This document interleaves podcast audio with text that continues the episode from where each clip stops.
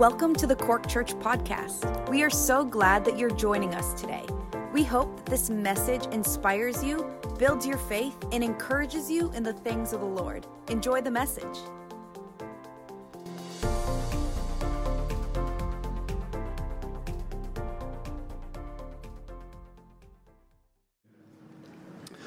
I don't know if anyone else um, uh, encountered this last week. I'm, I'm not really a news junkie, but I did notice on the news um, this launch of a satellite um, rocket, um, and it was kind of interesting. I know this happens probably every second day, but it was happening. Um, it was a, the first British launch, I think, uh, of the British space program. And uh, the interesting thing for us in Ireland is that the, the plane was taking this rocket off the west coast of Kerry to launch it into space uh, so that it could have an ocean to fall into, I guess, if, if things went wrong. Um, and so I kind of got interested in this, listening to it, and followed what was happening to it the following day. And of course, unfortunately, it did go wrong. Um, it, you know, it start, apparently, and I, I, read up a little bit about it afterwards. I don't know a lot about satellites and this kind of thing, so kind of looked into it a little bit what happened, what went wrong, and what goes right, and how do these things actually stay correctly in orbit. And it kind of synced up for me with some thoughts that I had in, in the scripture. And I just felt that that was the leading of the Holy Spirit for tonight. And thinking about this, this rocket, that, you know, everything was, the trajectory or the path was, was perfect. Everything was going great. First rocket stage, second rocket stage, and then something went wrong, and the trajectory went off, and it never reached that stable orbit point, and of course just went back down then again. And reading up then a little bit, you know, this, this is what can happen even in satellites that are in orbit. They reach a stable orbit, which is apparently a balance between the gravitational pull of the Earth and their own speed as they rotate. Um, but, you know, they can slow down over time or they can hit pieces of space debris or molecules that are up there and get slightly dragged down a bit. And every now and again, in order to stop themselves, the trajectory just basically going down and losing orbit, they have to course correct. And they have these little rocket boosters in the satellites, the little fuel tank that enables them to just inject a bit and get back on course, get back onto their orbit, avoid that bit of debris, or get back up again to the stable orbit position.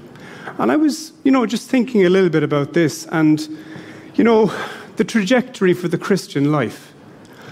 And whether that's the life of an individual or whether it's a church or a Christian work, there's always that possibility of a great start, a great trajectory in a life or in a, in a work. But over time, things can come in, collisions can happen, you know, things get in the way, a little bit of drag comes in, and that trajectory can slowly lose focus and lose that, lose that orbit, lose that stable movement forward in our experience. And in, I suppose, in the worst cases, you know, people and movements can just flame out, get dragged back down to just nothingness. Yes, saved, yes, going on in some sense with the Lord, but not really making that mark that God wants us to make sometimes even damaging others and damaging ourselves. And that's the, the, the sort of sad side of what can happen with this trajectory. So I want to speak a little bit about that tonight that trajectory that the Lord wants us to stay on and how He helps us. He, course, he can help us course correct to stay on that stable orbit, that stable trajectory. Now, the Uh, this is not my main text, but I just want to refer briefly to Galatians because, in a sense, when Paul is speaking to the Galatian church, he is warning them of their trajectory, the path they're going on. And he says, he's quite strong with them. He says, Oh, foolish Galatians, who has bewitched you? It was before your eyes that Jesus Christ was publicly portrayed as crucified. Let me ask you only this Did you receive the Spirit by works of the law or by hearing with faith? Are you so foolish, having begun by the Spirit? That was the start of your journey. Are you now ending by the flesh? Did you suffer so many things in vain, if indeed it was in vain? Does he who supplies the Spirit to you and works miracles among you do so by works of the law or by hearing with faith? So, this is a warning from Paul. He's writing, and I believe this Galatians book is an attempt to course correct this church back into a stable trajectory, a stable orbit, away from this which was happening to them. And that was going to put them off course, beginning in the spirit. But he says, Are you now going to end in the flesh? You began in faith. Are you going to end in works? And the amazing thing is, this is happening to a church that was founded in revival by the apostle to the Gentiles. This region of Galatia, it's, it's where there was Antioch of Pisidia, where the whole city came out to hear Paul. It's where Lystra and Iconium was, where there was this great miracle of the lame man being healed, where they sacrificed to Paul and Silas, I think, or Barnabas, I can't remember which, sacrificed as if they're gods. This is a place where mighty things have happened. And yet, and yet, even here, this drift can happen in the trajectory.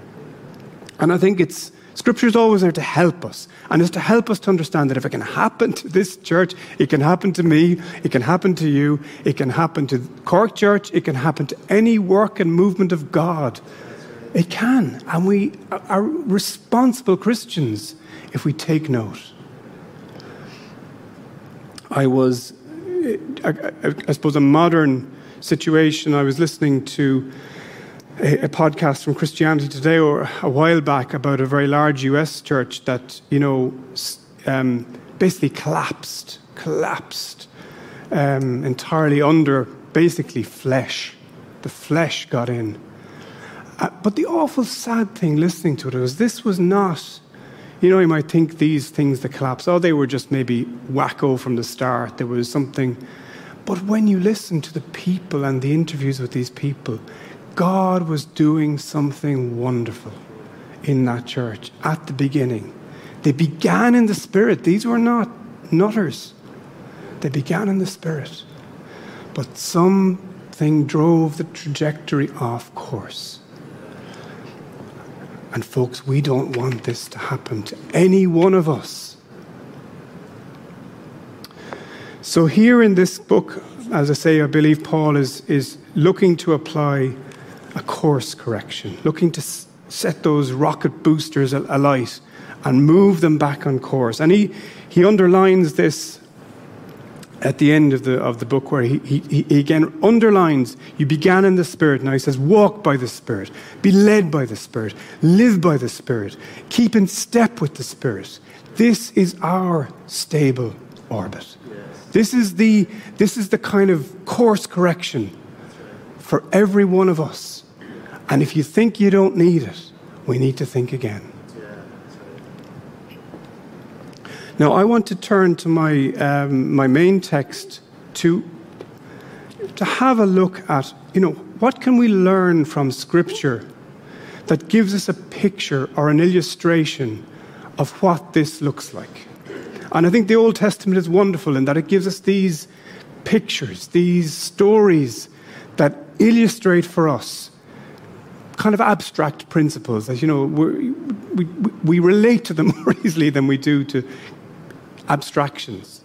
So I want to turn to the book of 1 Samuel, please, to the chapter 13, and we're going to look at a trajectory, and a course correction.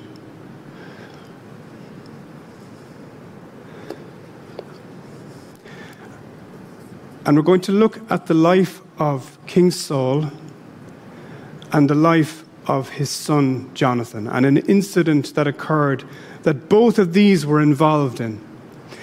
And God is illustrating here, I believe, two positives and two negatives, two things to understand what to do and two things to avoid doing. So let's get into this. And let's just take it from chapter 13. And just to give a little bit of the context King Saul is the first king of Israel. He's been anointed by the prophet Samuel, who we heard about from Pastor Nick at the weekend, that child of Hannah. And he starts out as one who has no opinion of himself. He was small in his own sight, he was a nobody, but the Spirit of God comes down on him and equips him to be the king of this nation and equips him to lead them in battle here is a classic case of someone who absolutely began in the Spirit. He's God's anointed at that time. For some reason, this, a couple of years into his reign, the Philistines, this local grouping, come against Israel. And it seems to rattle Saul terribly and the people seems to bring an awful lot of fear. So let's just take it from, we'll just read a few snippets here and there as we, as we walk through this. From verse 5 of chapter 13, if you have your Bible. Says, The Philistines mustered to fight with Israel 30,000 chariots, 6,000 horsemen, and troops like the sand of the seashore in multitude. They came up and encamped in Michmash to the east of Beth Aven. When the men of Israel saw that they were in trouble, for the people were hard pressed, the people hid themselves in caves and in holes and in rocks and in tombs and in cisterns, and some Hebrews crossed the fjords of the Jordan to the land of Gad and Gilead. Saul was still at Gilgal, and all the people followed him trembling. He waited seven days, the time appointed by Samuel. But Samuel did not come to Gilgal, and the people were scattering from him. So Saul said, Bring the burnt offering here to me and the peace offerings. And he offered the burnt offering. As soon as he had finished offering the burnt offering, behold, Samuel came. And Saul went out to meet him and greet him. Samuel said, What have you done? And Saul said, When I saw that the people were scattering from me, and that you did not come within the days appointed, and that the Philistines had mustered at Michmash, I said, Now the Philistines will come down against me at Gilgal, and I have not sought the favor of the Lord. So I forced myself offered the burnt offering. And Samuel said to Saul, You have done foolishly. So here we have a don't. This is an avoidance. This is the beginning of the end, the beginning of the rot in Saul's kingdom. Samuel says to him, Your kingdom now, it'll be going to someone else. He makes a serious misstep. He introduces himself in a time of trouble and stress, and that's always where the difficulty is, folks. We're all fine when things are going great, but it's when the trouble and the stress comes that we, that's when the, the, the course correction is most needed. That's when we're in trouble and we tend to go off course. He introduces himself to fill a gap that only God can fill. And here's where we can often start to get into trouble. If God leaves us waiting, if there's a lack of direction or a lack of clarity, or a lack of power in a certain situation. And there are times when there will be. We must understand this. There are times when there will be. Samuel appointed a time. He said, I'm going to come, wait seven days for me, and I will sacrifice to the Lord, and we will plead his favor for this battle. But Saul sees, well, there's no sign of Samuel. The people are melting like snow before me. Everyone's leaving me. And he panics. The lesson of this is don't jump in to fill the gap that only God can fill. A forcing of an issue in a lack of confidence. He gave up. Samuel's not coming. That was the conclusion he came to. And this happens when we lose confidence in God. God isn't coming. God is not going to help me, even though He promised He would. Therefore, I must step in to fill the gap. And even if we're, there are times when we're desperate, even if there are times when it seems critical, when it seems everything is melting away, don't force the issue without God with you. Don't force it. And this is a hard, hard lesson. But I believe we must learn it through bitter experience. It's such a key point that we move from a dependence on the Spirit, from walking in step with the Holy Spirit, and we say, No, I'm going to lean on the flesh because the Holy Spirit isn't moving the way I want him to move. He isn't moving quickly enough. He isn't going at the pace or the direction I feel it needs to happen now. And we lean away from the Spirit and we lean into the flesh, just like Saul did here. He says, I'm giving up on Samuel. I'm making the sacrifice. I'll do it. I'll take it on.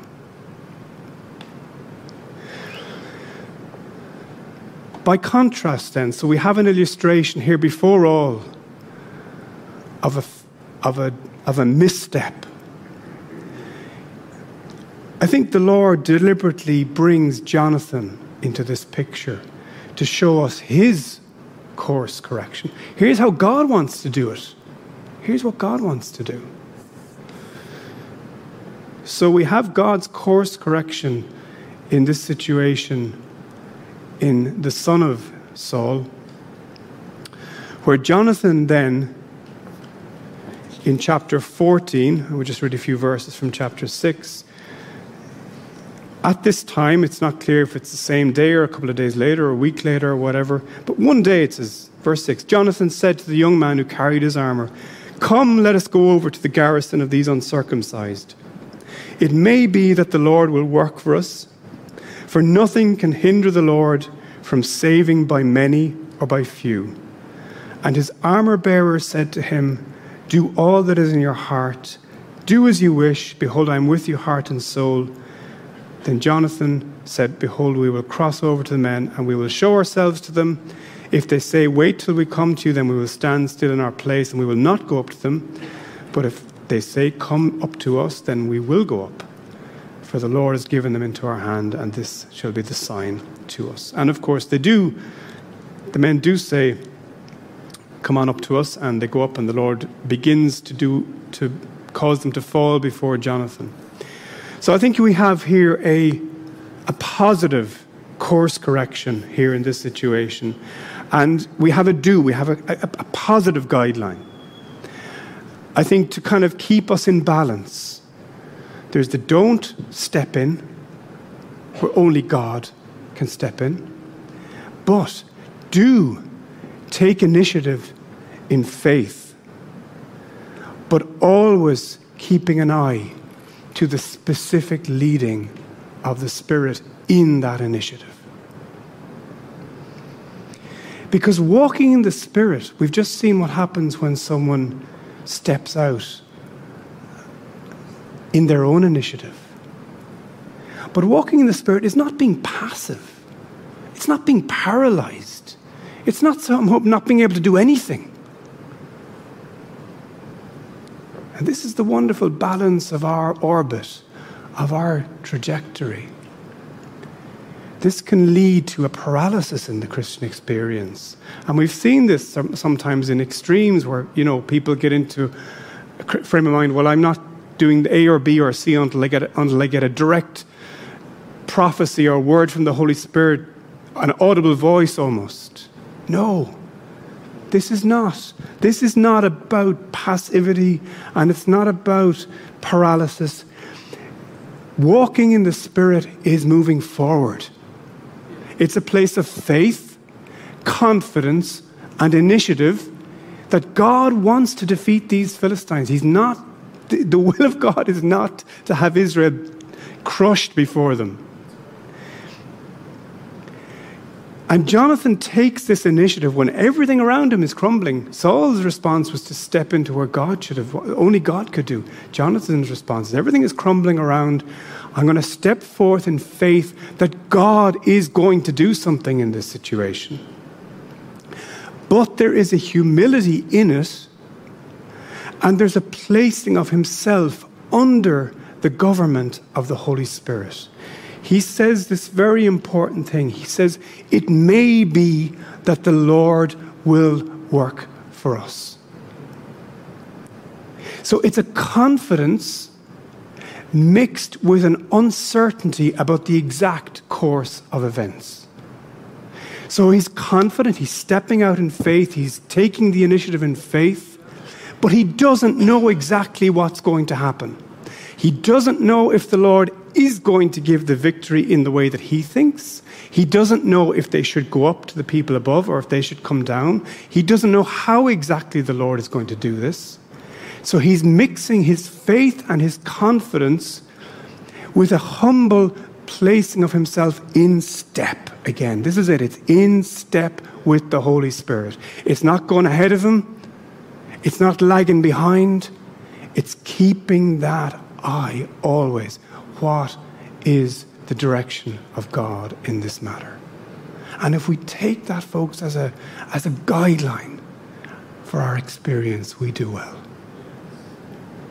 Confidence, but yet always waiting for that indication Lord, is this or is it that? We have no guarantees, but yet we know the one who is going with us. The Let's move forward then through this account of a battle to the other two don't and do. And we go back to a don't again. We go back to Saul and his trajectory. And so they do, the Jonathan and, and the armor bearer start this, this whole business. God uses them to defeat this small group of Philistines, and panic starts to spread. Now the Israelites start coming in, and it's clear that the Lord is going to give them victory here. And, you know, all the ones who fled across the river, all the ones who ran away in caves, they're now joining in. And there's a great movement to defeat these Philistines. However, once again, Saul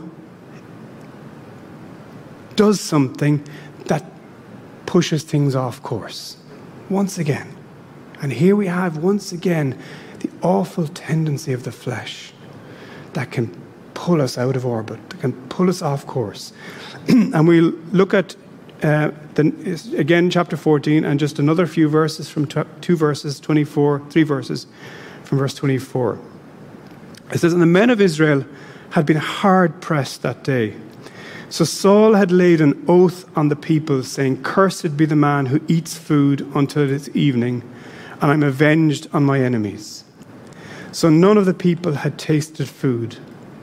Now, when all the people came to the forest, behold, there was honey on the ground. And when the people entered the forest, behold, the honey was dropping, but no one put his hand to his mouth, for the people feared the oath. And here's, here's something that when our trajectory is heading away from walking in step with the Spirit to moving on in the flesh, something will happen where we or others start introducing needless barriers and restrictions in the work of God. Needless. And hindering victory we referred at the start to Paul's attempt to course correct the Galatians, and he says this exact thing to them. He says, You begin to observe times and days and seasons. I, I wonder, he says, I'm, I'm, I'm fearful of you. You want to be, listen to me, you who want to be circumcised. These were the things that were coming back in in Galatians. Needless restrictions and barriers, things to, to bring them into bondage. Said, if you go down this road, Christ will be of no value to you. You lose the value and the power and the strength of all that Christ can be. And you know, it so happen, it can happen so subtly that we introduce barriers even for ourselves. Have you ever had this thought? I cannot know a miracle in my life.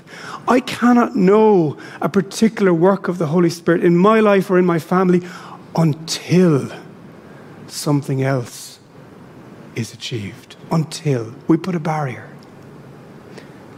Perhaps that could be driven from guilt and shame. I believe Saul was driven here by guilt and shame. He was driven by the guilt of his own failure with Samuel. He was driven by the shame that his own son had started a, a mighty work and he's there and he's failed. And out of that guilt and shame, he then doubles down. He doubles down on the flesh and says, Right, where there's no one eating a thing until we defeat these enemies. And we double down on human effort. He says he puts a curse on the people no food, no distraction until the enemy is defeated. And you know, the awful thing with this, with, the, with such restrictions, it ends up just causing more sin. At the end of that day, the people were so starving that they were killing animals on the ground and eating them with the blood, which was an offense under kosher law. So it ended up this frustration and failure just brings more sin.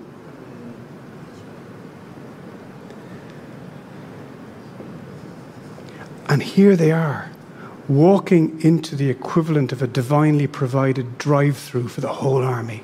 Into this forest they come. And I, I don't know, I've never, I, I, haven't seen this phenomenon. I, am not sure we see it here, but I've I read about, you, you know, different commentators talk about in the east. And I remember someone mentioned, uh, I was reading about somewhere in India where in some of the primeval forests, you come across these millions of bees in the forest, and they literally have honeycombs stretched across the trees. And the honey is just dripping out of them. It's like streams of honey. What a, what a type, isn't it wonderful?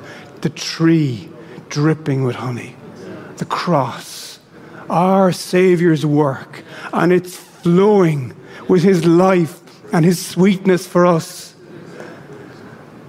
And we say, No, I can't, I'm not worthy. I need to get my life together. I need to do more. I need to recover from my bad start. Ah, I haven't defeated the enemy yet. No eating. The Lord wants to bless you with His supernatural work in your life, but you're not ready. You've got too much of a mess. You have that awful habit that you haven't shaken. You haven't prayed in three days. You haven't read your Bible. And here is the forest dripping with God's provision. But how dare I take it? How dare I take it? Oh, how, how. And the people are ravenous, and they're weak, and they're faint. And even worse, then, when leaders impose barriers. Like Jesus said to the Pharisees, You shut up the kingdom of heaven against men. You neither go in yourselves, nor you suffer them who are entering to go in. Oh, I thank God for leaders and teaching that encourages us always to press into the kingdom and to all that Christ has for us, all the sweetness of his work. Oh, it's wonderful. And let, let, let us never stop ourselves or block ourselves or put conditions or restrictions on any of us ever entering in and taking. There are no conditions. Christ has met them all. There is no oath against this.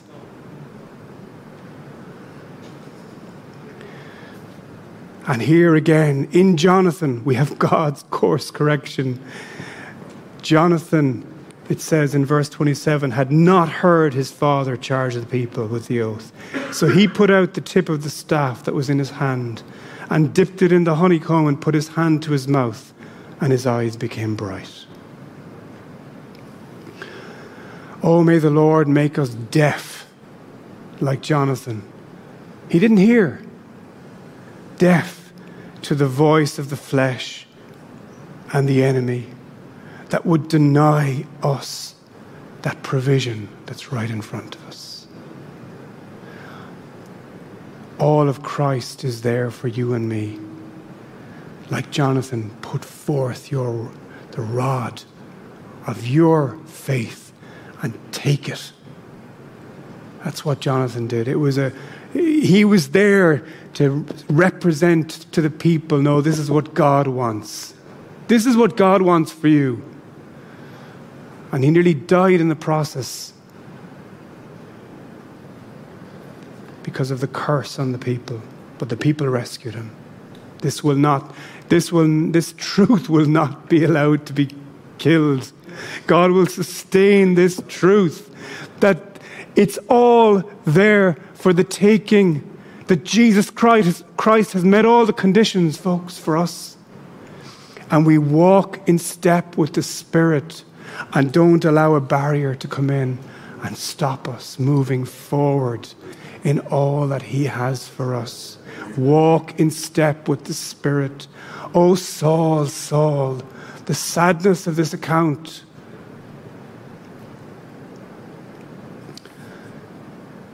Jonathan expresses it. He says, My father has troubled the land. See how my eyes have become bright because I tasted a little of this honey. How much better if the people had eaten freely today of the spoil of their enemies that they found. For now the defeat among the Philistines has not been great. Jonathan, he says, How much better if. Oh, let not that be my testimony or your testimony or our testimony, how much better if.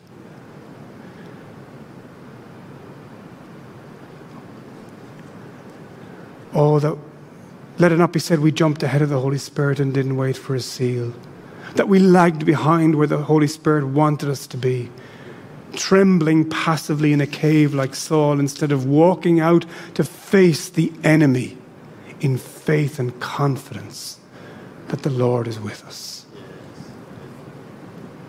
Or that we drifted away from the provision of strength and sweetness that the Holy Spirit wanted to give us and depended on human charisma, human endurance, white knuckle fortitude, all of these things that are really the trajectory of the flesh. They're just us, and they will inevitably decline and take us out of that orbit around our blessed Savior and His provision. That rocket the other night, it couldn't course correct. Something went wrong. But praise God, we can in Christ. We can. Paul wrote that Galatian church to do exactly that, to help them to help them. And that's why the Word of God is here for us to help us to course correct. That our trajectory, our path might keep in orbit, in step with the Spirit. That we might not, any of us, just become professional tr- Christians, just going through the motions, just becoming used to the presence of God, just becoming used to coming in and coming out and doing our thing and reading our Bible and saying our prayers and really drifting out of step with the living, working Holy Spirit of God. And you know how we begin to know, how we begin to know. Paul lays it out again to the Galatians. You begin to know, you see little bits of fruit budding. And the fruit of the flesh, or the works of the flesh, it's when envy and contention and dissension and covetousness. And all of these things begin to creep into your life or to the life of a movement or a church. When these things begin to bud and spread, it's the fruit. Alerts us hang on a sec. Maybe I need to course correct here. And when we begin to see those little buds of love, joy, peace, goodness, gentleness, faith, meekness, when these things are, be- even in bud form, are beginning to manifest themselves, we know that's the evidence. It's not some, some wild Pentecostal experience. That's not the evidence. I'm a Pentecostal to my core.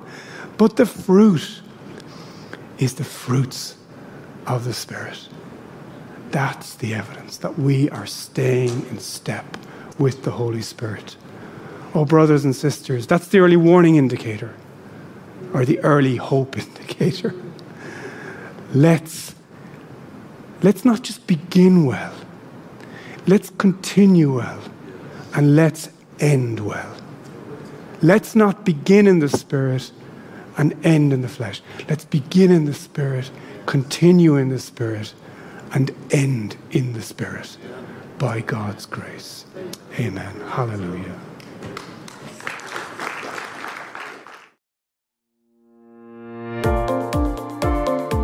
Thank you for tuning in with us today. Make sure to follow us on Facebook and Instagram at Cork Church. Also, make sure to like and subscribe to our YouTube channel. If you have any questions, you can email us info at corkchurch.com or just check out our website. It's www.corkchurch.com. Again, thank you for tuning in, and we will see you next time.